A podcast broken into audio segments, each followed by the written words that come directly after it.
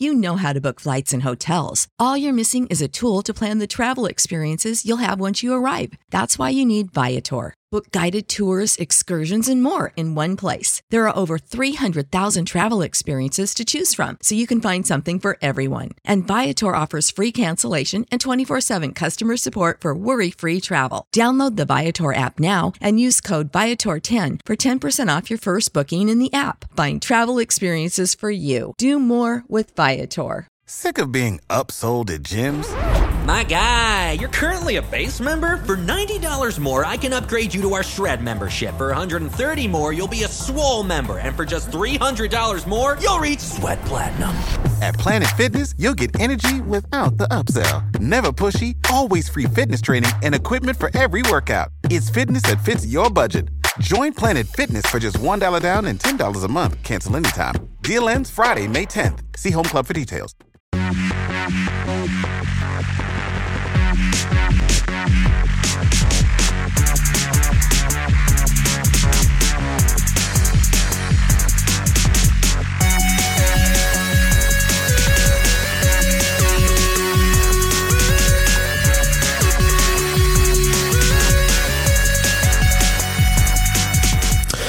Dipcon Fiuggi 19-22 marzo 2015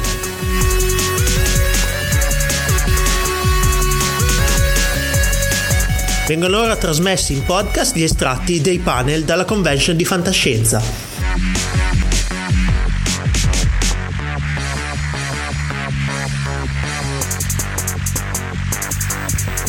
Siamo? Vabbè, salve a tutti, sono Stefano Dubai, eh, sono stato, eh, diciamo, questo è più o meno in brevissimo la mia esperienza. Dopo la laurea sono andato in America, ho fatto un corso di formazione presso la Gnomon, che è un, un, una delle principali scuole di formazione degli effetti visuali al mondo e, durante, e a metà del corso sono andato a lavorare presso la Gentle Giant, che è una compagnia che tratta a mezzi tra la, la scultura e il, e il, digitale e a quel punto mi è venuta la grande passione di fare scultura digitale che poi è la cosa che ho continuato a fare da là in poi e via via mi sono, mi sono specializzato mi sono messo a lavorare per le compagnie più grosse, tra cui Sony, Disney, eccetera. Poi dopo lo vedrete nel mio reel, senza che ve, che ve l'elenco. E poi ho deciso di tornare in Italia dopo questa esperienza decennale per aprire il mio studio che vedete il logo qua, si chiama Carbon Eye Complex e sta a Portonaccio a Roma. E ho anche un, um, uh, una serie di c'è una mailing list, se, se, vi va dopo potete inserire il vostro nome e così vi, te, vi tengo aggiornati sui, sulle nuove produzioni, eccetera. Allora, funzioni? No. No, è solo nel mouse. Ah, ok, non, non funziona in tutti e due i modi. Ok, manco l'altro funziona. No. Eh, l'ho fatto, però non va. Eccolo, questo. L'ho fatto. Eh, fatto. Guarda, scusa, perché c'è stato un click fuori C'era, c'era stato un fuori Ah, ecco. Ok, grazie. Grazie. Allora, questo è il mio reel, il reel è il dimostrativo che noi utilizziamo per... per uh, ce la faccio, dove stai? Metti per cortesia play, questo è un video. E ve ne parlo in itinere, diciamo. Ok, questo è il mio ultimo lavoro a Disney per il film, per l'ultimo film uscito chiamato Big Hero 6, dove ho prodotto i mm, personaggi principali, eh, due dei personaggi principali di sei, eh, che è Baymax, il rosso che avete visto prima, e questo, cara- e questo character che si chiama Wasabi. Eh, se possiamo mettere un secondo pausa, poi dopo così ve lo, ve lo spiego. Ok. Mm. Vabbè, ehm, si tratta praticamente di fare uno sviluppo visuale, un, uh, una scultura praticamente di quello di cui si tratta, del personaggio, quindi uh, sono entrato a lavorare per Big Hero 6 uh, dal, dall'inizio inizio e questo significa praticamente trattare con i disegnatori e quant'altro per riuscire a trovare un accordo tra come il disegno originale poi si viene a rendere in 3D, che è un processo complesso perché di solito si inizia, si fa una prima bozza, dopo lo ripassi al disegnatore, il disegnatore ci ridisegna sopra e così finché non si giunge a un accordo. Disney è estremamente cioè, ha molto stile, diciamo, nel senso ehm, sanno esattamente ogni singola disposizione di ogni forma co- cosa crea, cosa causa, diciamo emotivamente. E, il linguaggio delle forme che usano è molto specifico, quindi se uno non sa cosa sta facendo non, non, non tieni un'approvazione dalla produzione. Possiamo continuare.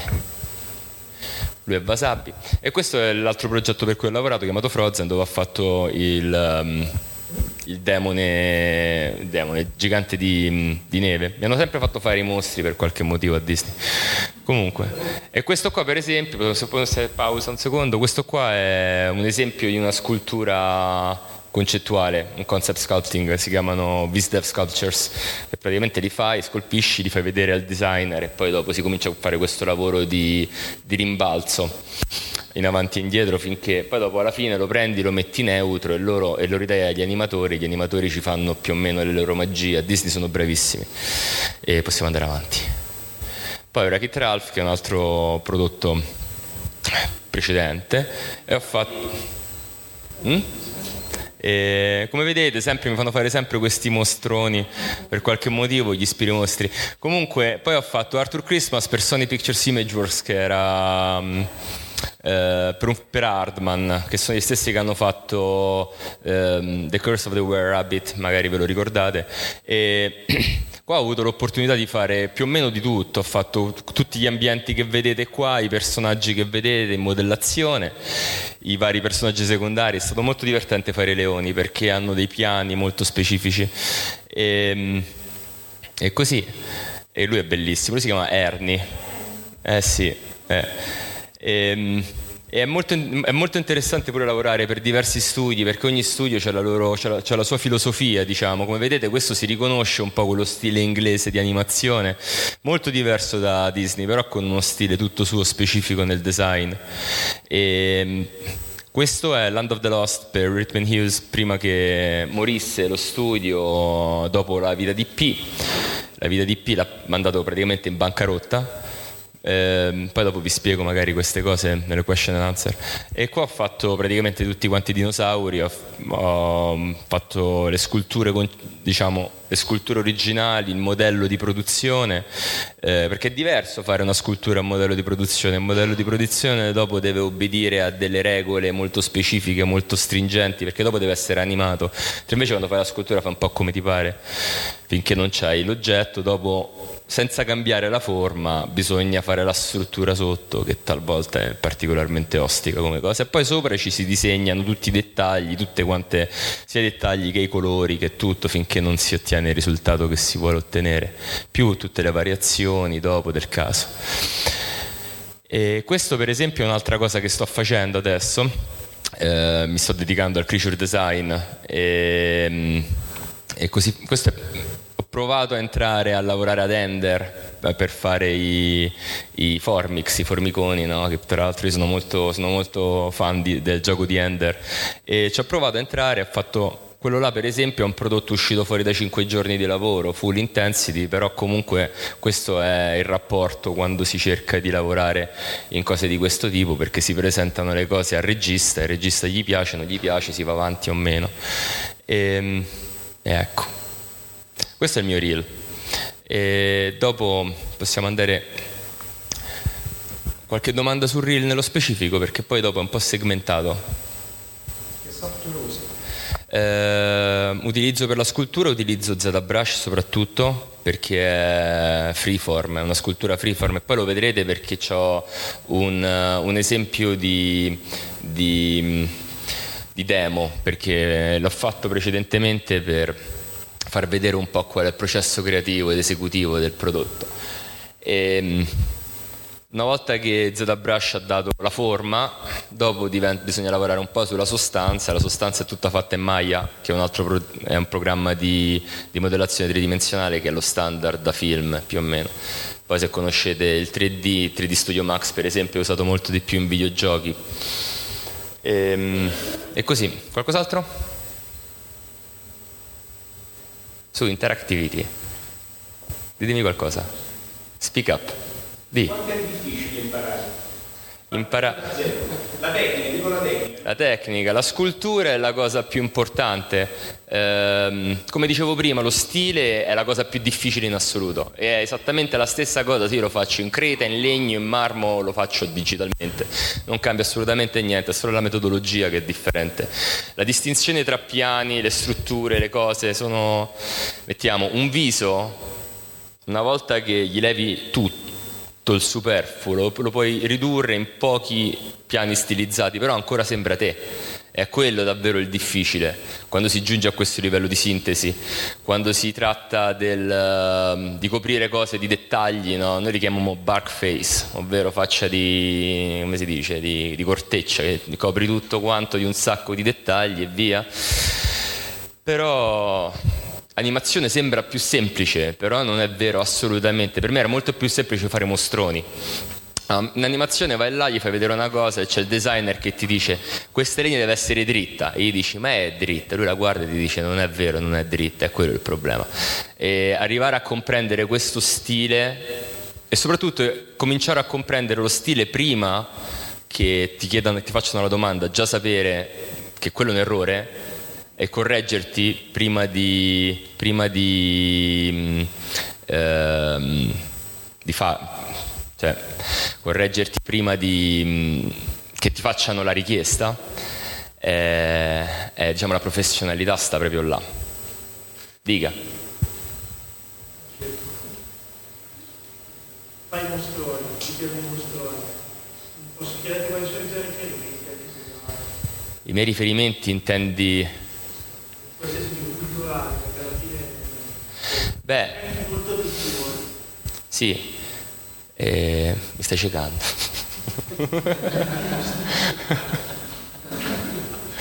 no, la luce rossa.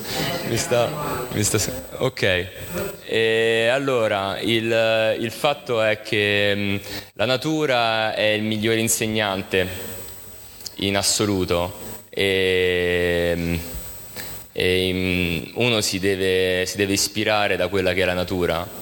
Si diciamo, devi fare la, il formic, per esempio il formic concettualmente era un, un, una creatura, un artropode che doveva essere un, un, un, mammifero in qualche strano senso sviluppato e capace di sembrare intelligente ma mantenere la struttura della formica. Quindi ho trovato un'immagine su internet dove c'era questa formica che sembrava che fosse tipo un centauro e quella è diventata la chiave ispirativa. Certo, raramente mi invento niente, in natura ci sta più che sufficiente per, eh, per andare avanti poi dopo, tutte le creature sono sempre un'integrazione di cose che noi conosciamo no? Perché qualunque cosa, qualunque mostro di fantascienza, tutti puoi immaginare, lo puoi scomporre in elementi. E, ehm, è così. Ora, sul personaggio, lavori anche con background di personaggi, ti raccontano una tua storia, chi è, parlavo di Wasabi. Wasabi. Per esempio, beh, là si lavora, a Disney per esempio lavorando abbiamo degli screening dall'inizio proprio. Gli screening all'inizio si chiamano animatics, gli animatics sono praticamente gli scarabocchi messi su uno scratch audio, che sono proprio gli audio più, più semplici, base, poi cambia tutto, però la storia si comincia a sviluppare visivamente, soprattutto per i story beat. E una cosa, prima mi chiedevi della difficoltà, una delle difficoltà, una cosa che mi è venuta spontaneamente, per questo poi ho scelto di fare questo percorso, è anche da uno scarabocchio riuscire poi a carpire quello che è le caratteristiche, la forma, ogni forma ha un linguaggio. E il linguaggio è, mm, eh, è, tratta di linee, di forme. E così da un, talvolta arriva proprio uno scarabocchio e devi riuscire a rendere in 3D per bene. E questo non è facilissimo diciamo, però col tempo uno ci si abitua. Vabbè, dimmi. Non so se ho capito bene prima, ma dicevi che eh, per Disney alcune forme cioè, rappresentano in part- in particolare, cioè stanno a significare. No, la modularità delle forme, diciamo, per esempio qua c'è una curva che è una grossa S, no? Che fa così. Sì. E questo a Disney, per esempio, ci sono proprio delle strutture fisionomiche che te devi seguire, quello che poi ha dato una consistenza nel corso del, del, del, dei quasi 100 anni oramai che ha. Cioè riesci a riconoscere un personaggio di Disney perché ci stanno, ci stanno c'è una consistenza di stile negli anni, una tradizione stilistica, diciamo. Dal punto di vista tecnico, eh, come fai a realizzare partendo comunque da... E poi te lo faccio vedere dopo quello. Perché ci sta proprio il video, c'è proprio un video. Infatti facciamo partire quel video là. Perché così... ve- Vabbè, questo qua, questo è il, è il creature concept che vi ho fatto vedere prima, però nella sua versione integrale. Per esempio, come vedete, questo non sembra una formica così, perché ho, ria- ho riarrangiato le, le forme. Uno dei, uno dei, dei, dei, dei digit- dei- delle dita, cioè tipo tre dita messe così, è la zampa che poi gli dà da supporto, mentre invece gli altri due sono tipo ispirati dal mille piedi per dargli articolazione. Io ci ho provato a entrare a fare creature design per, per questo film, però per un motivo o per un altro non è andato.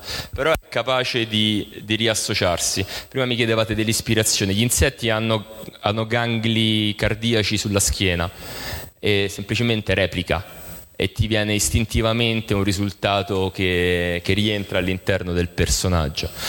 Ok, possiamo passare alla prossima per cortesia?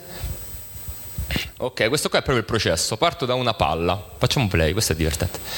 E così, questo è ZBrush, un programma di scrittura digitale che utilizza praticamente una cosa che possiamo chiamare ehm, ipercreta, non lo so, hyperclay, perché in pratica puoi farci quello che ti pare e soprattutto puoi cambiare volumi, cosa che in scultura non è possibile fare. Questa è una grande limitazione. Se scolpisci un personaggio così alla mano troppo grossa, gli tagli la mano, gliela rifai o rifai tutto il braccio.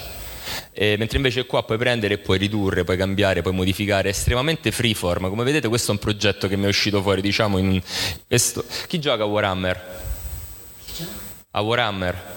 Warhammer Fantasy Battle 40.000 si fa.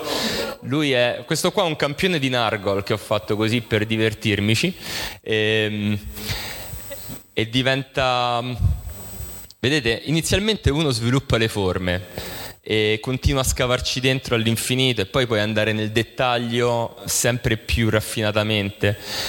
E possiamo forse pure. E poi dopo vedi, cioè, com- comincia a aggiungerci corpo, torace, completamente freeform. Non, non bisogna. In modellazione di solito bisogna lavorare con un sacco di poligoni, un sacco di, di cose tecniche. Qua no, qua è. Non hai bisogno di fare degli schizzi su dei piani, spostarti. No, non è, non è modellazione te- ingegneristica. Eh? Cioè non è un cosa di parametro. No, è proprio una palla. Come se tu avessi della creta della... Bravo.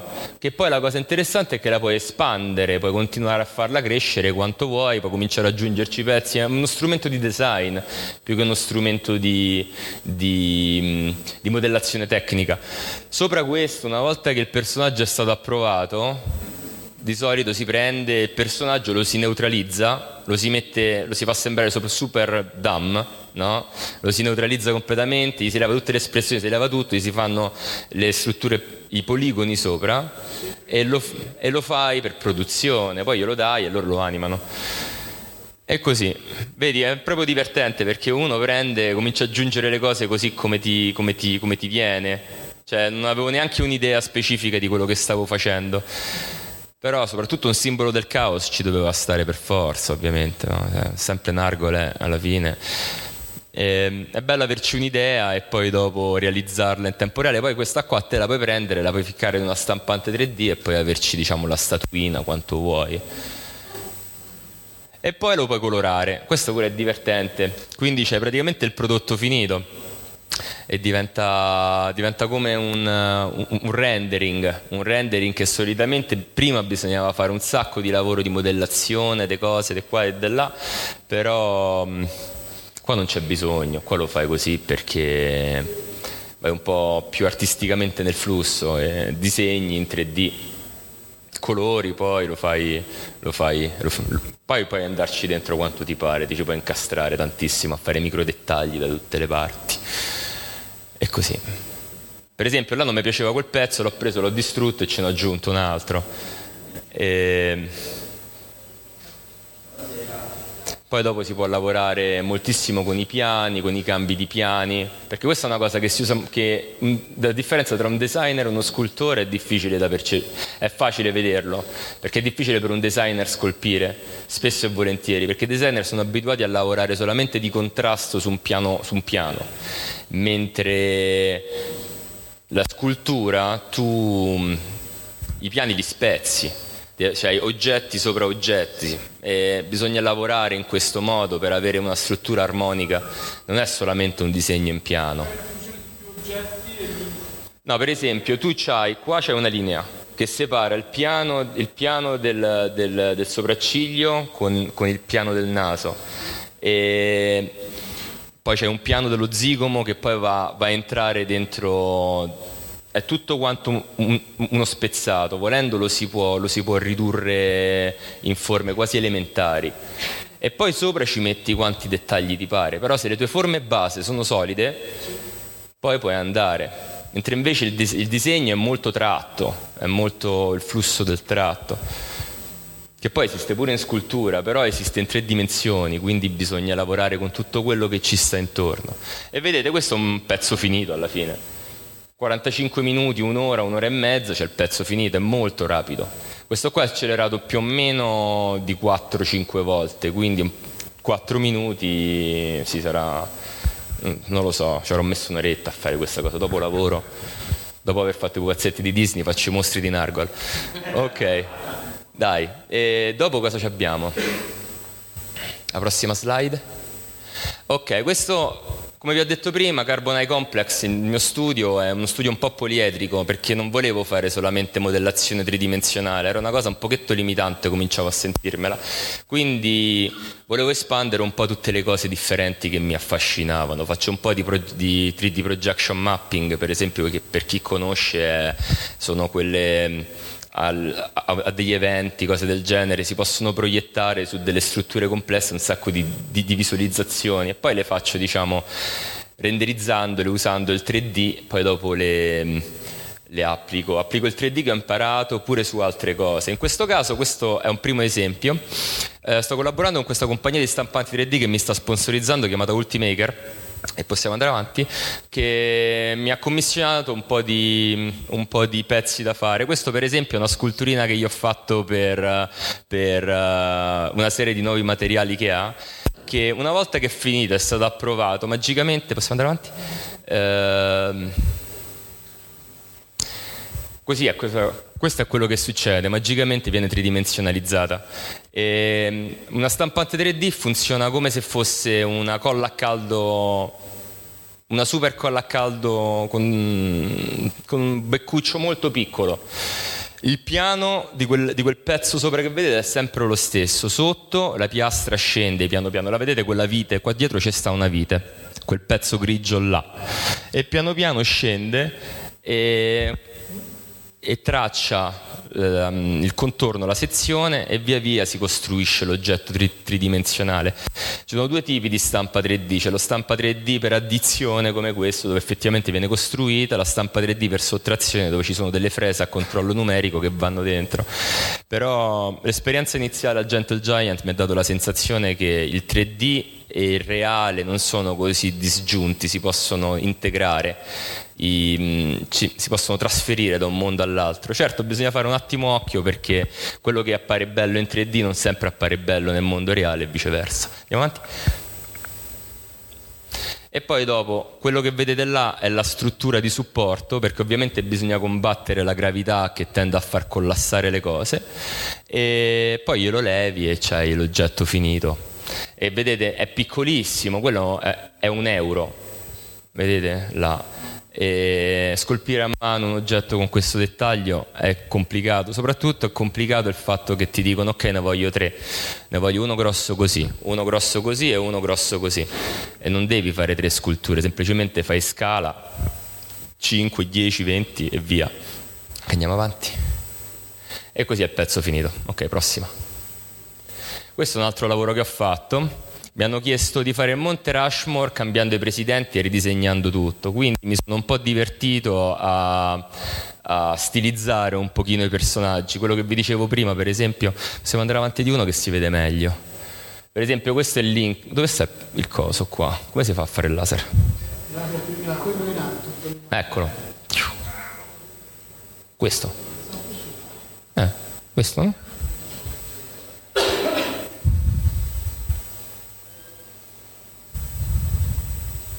No, grazie.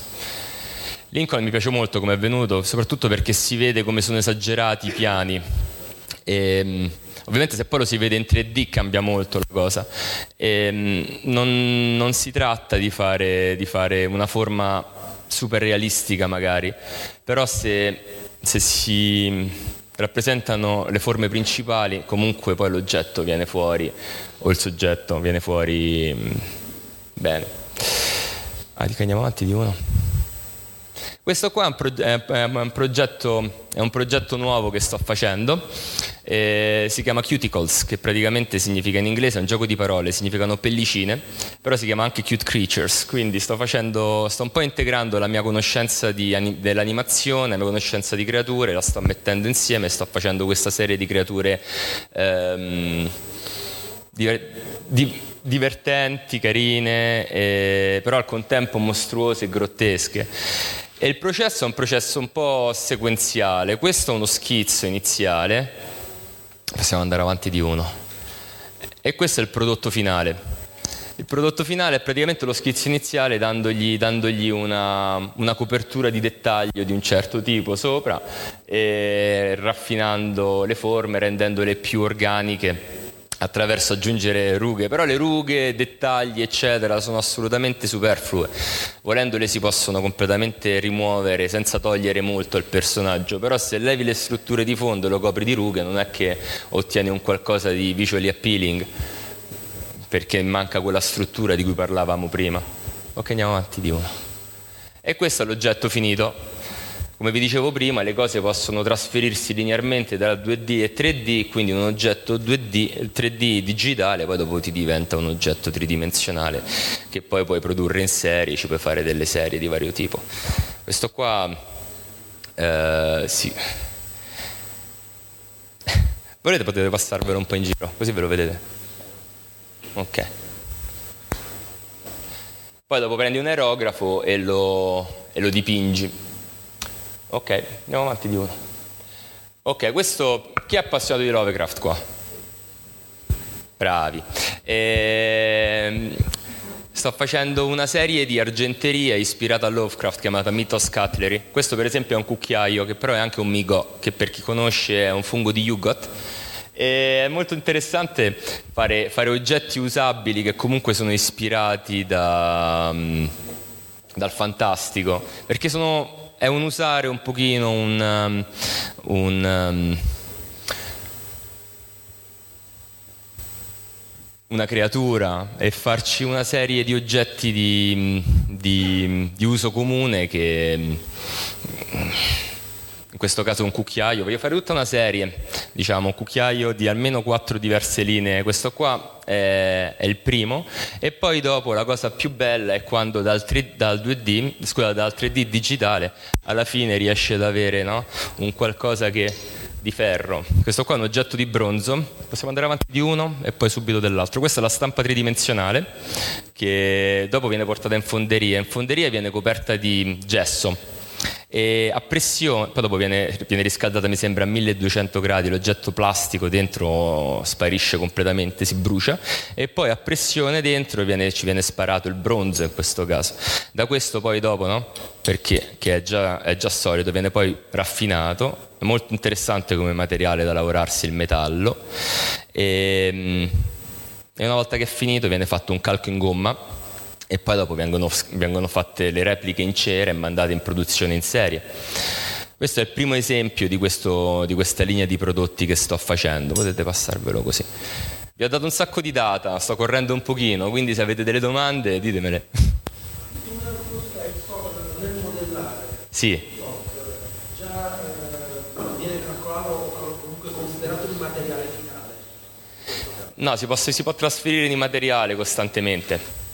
Il materiale non, non conta molto, è la forma che è, che, è, che è la cosa principale, perché dopo che attraverso calchi, col 3D c'hai la forma base, dopo eh, dalla forma base devi... Mh, sviluppi, cioè lo cambi, lo trasferisci, lo stampi in 3D, poi lo trasferisci in metallo o resina, pure la resina la puoi utilizzare e poi lo fai diventare più o meno quello che vuoi. Fo- il materiale è completamente irrilevante.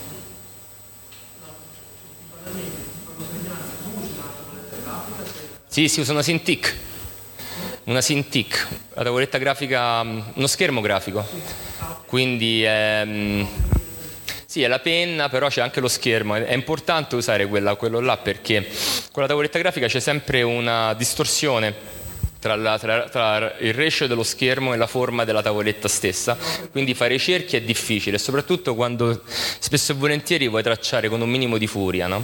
nel senso che vuoi fare un, un, un, un, cambio di piani, come dicevamo prima, perché lo stai vedendo sull'oggetto e riuscire ad agganciarlo esattamente sul, sul, sulla forma tridimensionale è complicatissimo. Ok? E serve, è molto utile questa cosa. Qualcos'altro? Ok, andiamo avanti di uno. E questo qua è l'oggetto che vi ho fatto vedere prima che sta girando che è bronzo in questo caso.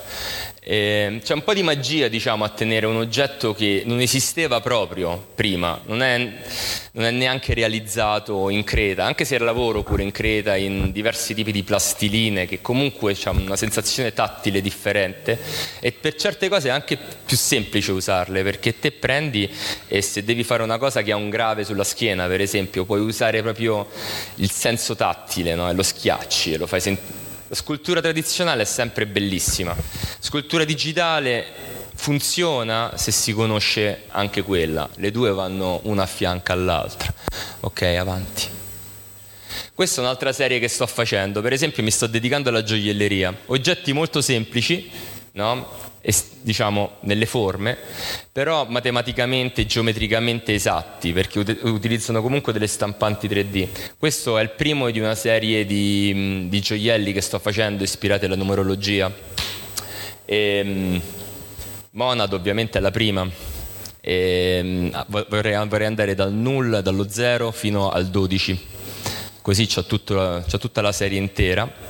E, is- questo è solo un oggetto in diversi punti di vista. Utilizzando diversi allineamenti di forme si possono creare queste, queste complessità. E poi dopo se andiamo avanti di uno c'è un video.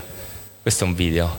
E c'è pure la caratteristica che se, visto che è così matematicamente esatto, che se lo fai girare, tutto sparisce tranne l'oggetto centrale. Quindi monad significa uno.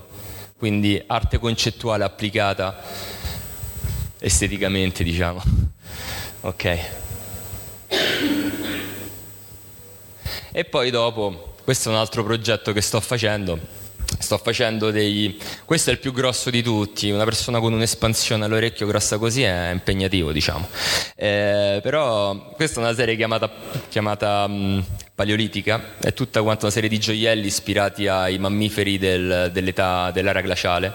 Questo, per esempio, è un cranio di mammut stampato in 3D, montato su un cerchietto di, di metallo chirurgico eh, di acciaio chirurgico.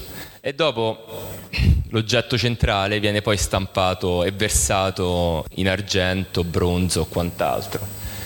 E, ehm, è giusto molto piacevole, diciamo, molto divertente usare tutto, tutta la conoscenza che ho sviluppato in, in, in dieci anni di, di modellazione nel quale lavoravo comunque dipendente da qualcuno facendo una cosa molto specifica e vedere poi quante porte questa cosa ti apre, quante diverse applicazioni puoi, puoi usare, di, puoi usare mm, il 3D, anche in maniera creativa che non è solita, non è comune.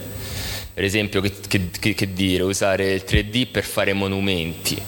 Tu hai una commissione, diciamo, non so, governativa o un palazzo che ti chiede un monumento. C'è una grossissima differenza tra il poter fare uno schizzo in tre giorni, darglielo, e poi ne fai un altro in una settimana, due, gli hai portato tipo dieci schizzi in 3D pronti. È un potere enorme che mi sentivo tra le mani e l'ho voluto applicare.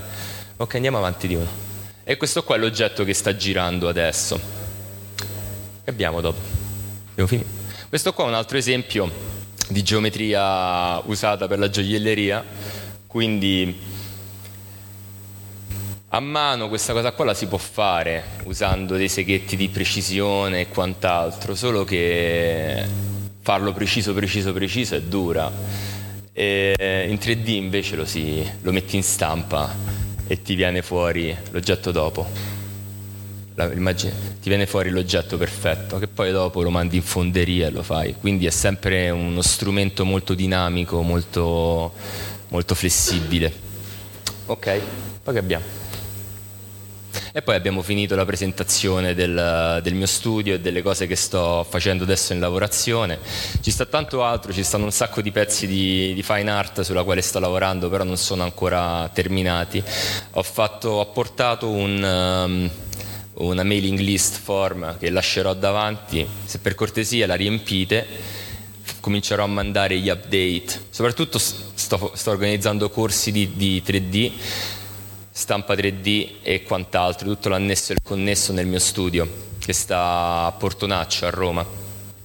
Poi ho, ho, portato un po' di, un po di esempi della, del resto della mia arte che sta in quella cartella di extra.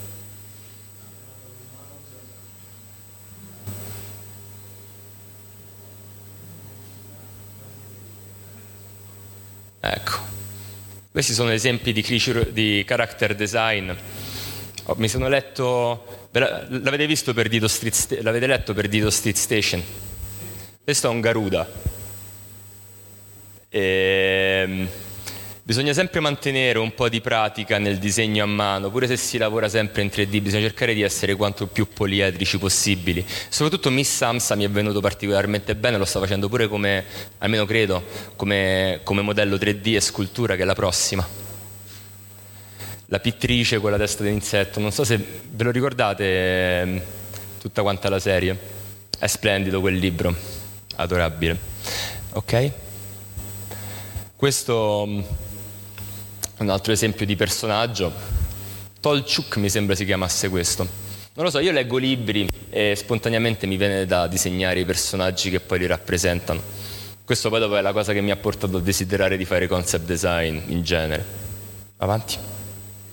Questo è un esempio della mia, art- della, della mia, arte più, diciamo, nobile, se la chiamiamo così, figurativa.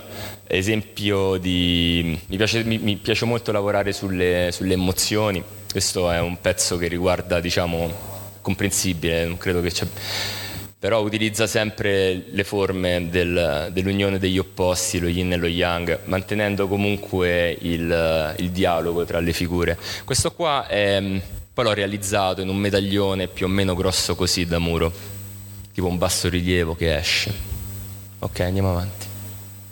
Questo è un esempio di scultura in creta che che ho realizzato e mi piace molto fare queste scene in cui ci sono, ci sono mm, eh, come la scena di un film. Questo è il guardiano di porta, questa è la mia casa a Los Angeles quando stavo là. E, mm, e questa creatura era il guardiano di porta enorme con, con davanti il piccolo la persona che cammina no? alla fine della via. Poi l'ho, l'ho, realizzata, però l'ho lasciata là, quindi non l'ho potuta portare. Andiamo avanti, dicono. Mastro di chiavi? Eh? Mastro di chiavi? E Mastro di chiavi sta forse dopo, non lo so. Però una volta che ti trovi davanti un mostrone di 20, di 20 30-40 metri. Questo qua è un pezzo così divertente che ho fatto, che volevo realizzare in scultura. Pure questo si chiama Shotgun Undressing. E, ehm, come potete, si, si, si autoesplica. Ehm, sono, sono, particolarmente fanatico di, di, di Lovecraft, come si può capire. Ok, andiamo avanti. Dico. Poi dopo mi, poi, poi mi diletto pure a fare dipinti ad inchiostro, su tela o su... Però usare il medium vero, pennelli, inchiostri, eh, tempere e quant'altro, è sempre, è sempre piacevole, anche per staccare completamente dal 3D che talvolta diventa un po' opprimente. Ok, andiamo avanti. Ok, abbiamo finito.